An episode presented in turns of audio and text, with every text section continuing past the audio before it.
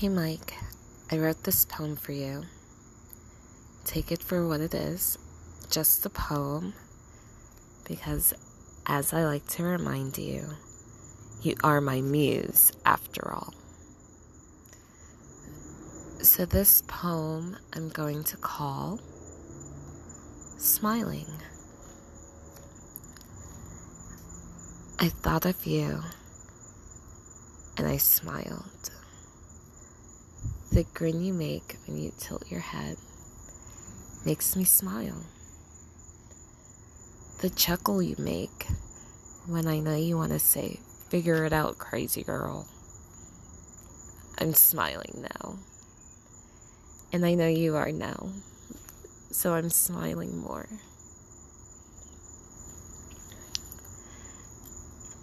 I know we don't know where our lives are going to take us. But what I do know is that in this moment, you make me smile. And I would hope that when you're with me, I make you smile too. Oh, Mike, Mr. Hot, Mr. Suave, right now with your haircut. I hope you drive safe, be safe, stay safe, and always think of me. That's it. I know you said you weren't ready, and that's my fault.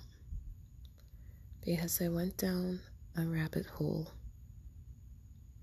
took a path that I shouldn't have.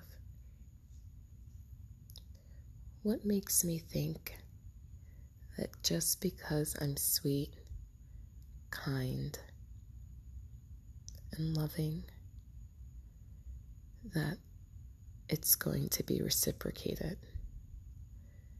Because all of that translates into needy, time consuming, and overbearing. But little does anyone know is that I'm tired of being alone. I want someone to hold me, love me, and even if they don't love me back with as much love, just anything a warm embrace, a smile, a kiss on the cheek, the sound of their voice, a simple pleasure,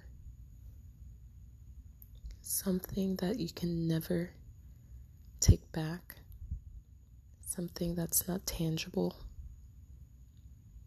your time. At the end of the day, it's all that anybody wants. It's just your time. Not even attention. Just a presence. And I would say, I'll take any warm body. But that hasn't worked out for me at all. I just want someone to love me. Besides God, besides the Holy Spirit, I want someone here on earth. But it must be time for me to turn back to my Lord and just fully trust and depend on Him.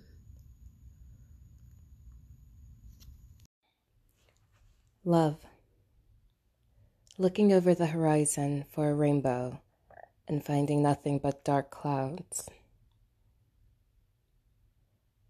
An overture of giggles and laughs turned to sobs and wailing, tears that go into a wave of vain desires and pleasures being fulfilled just to produce vain results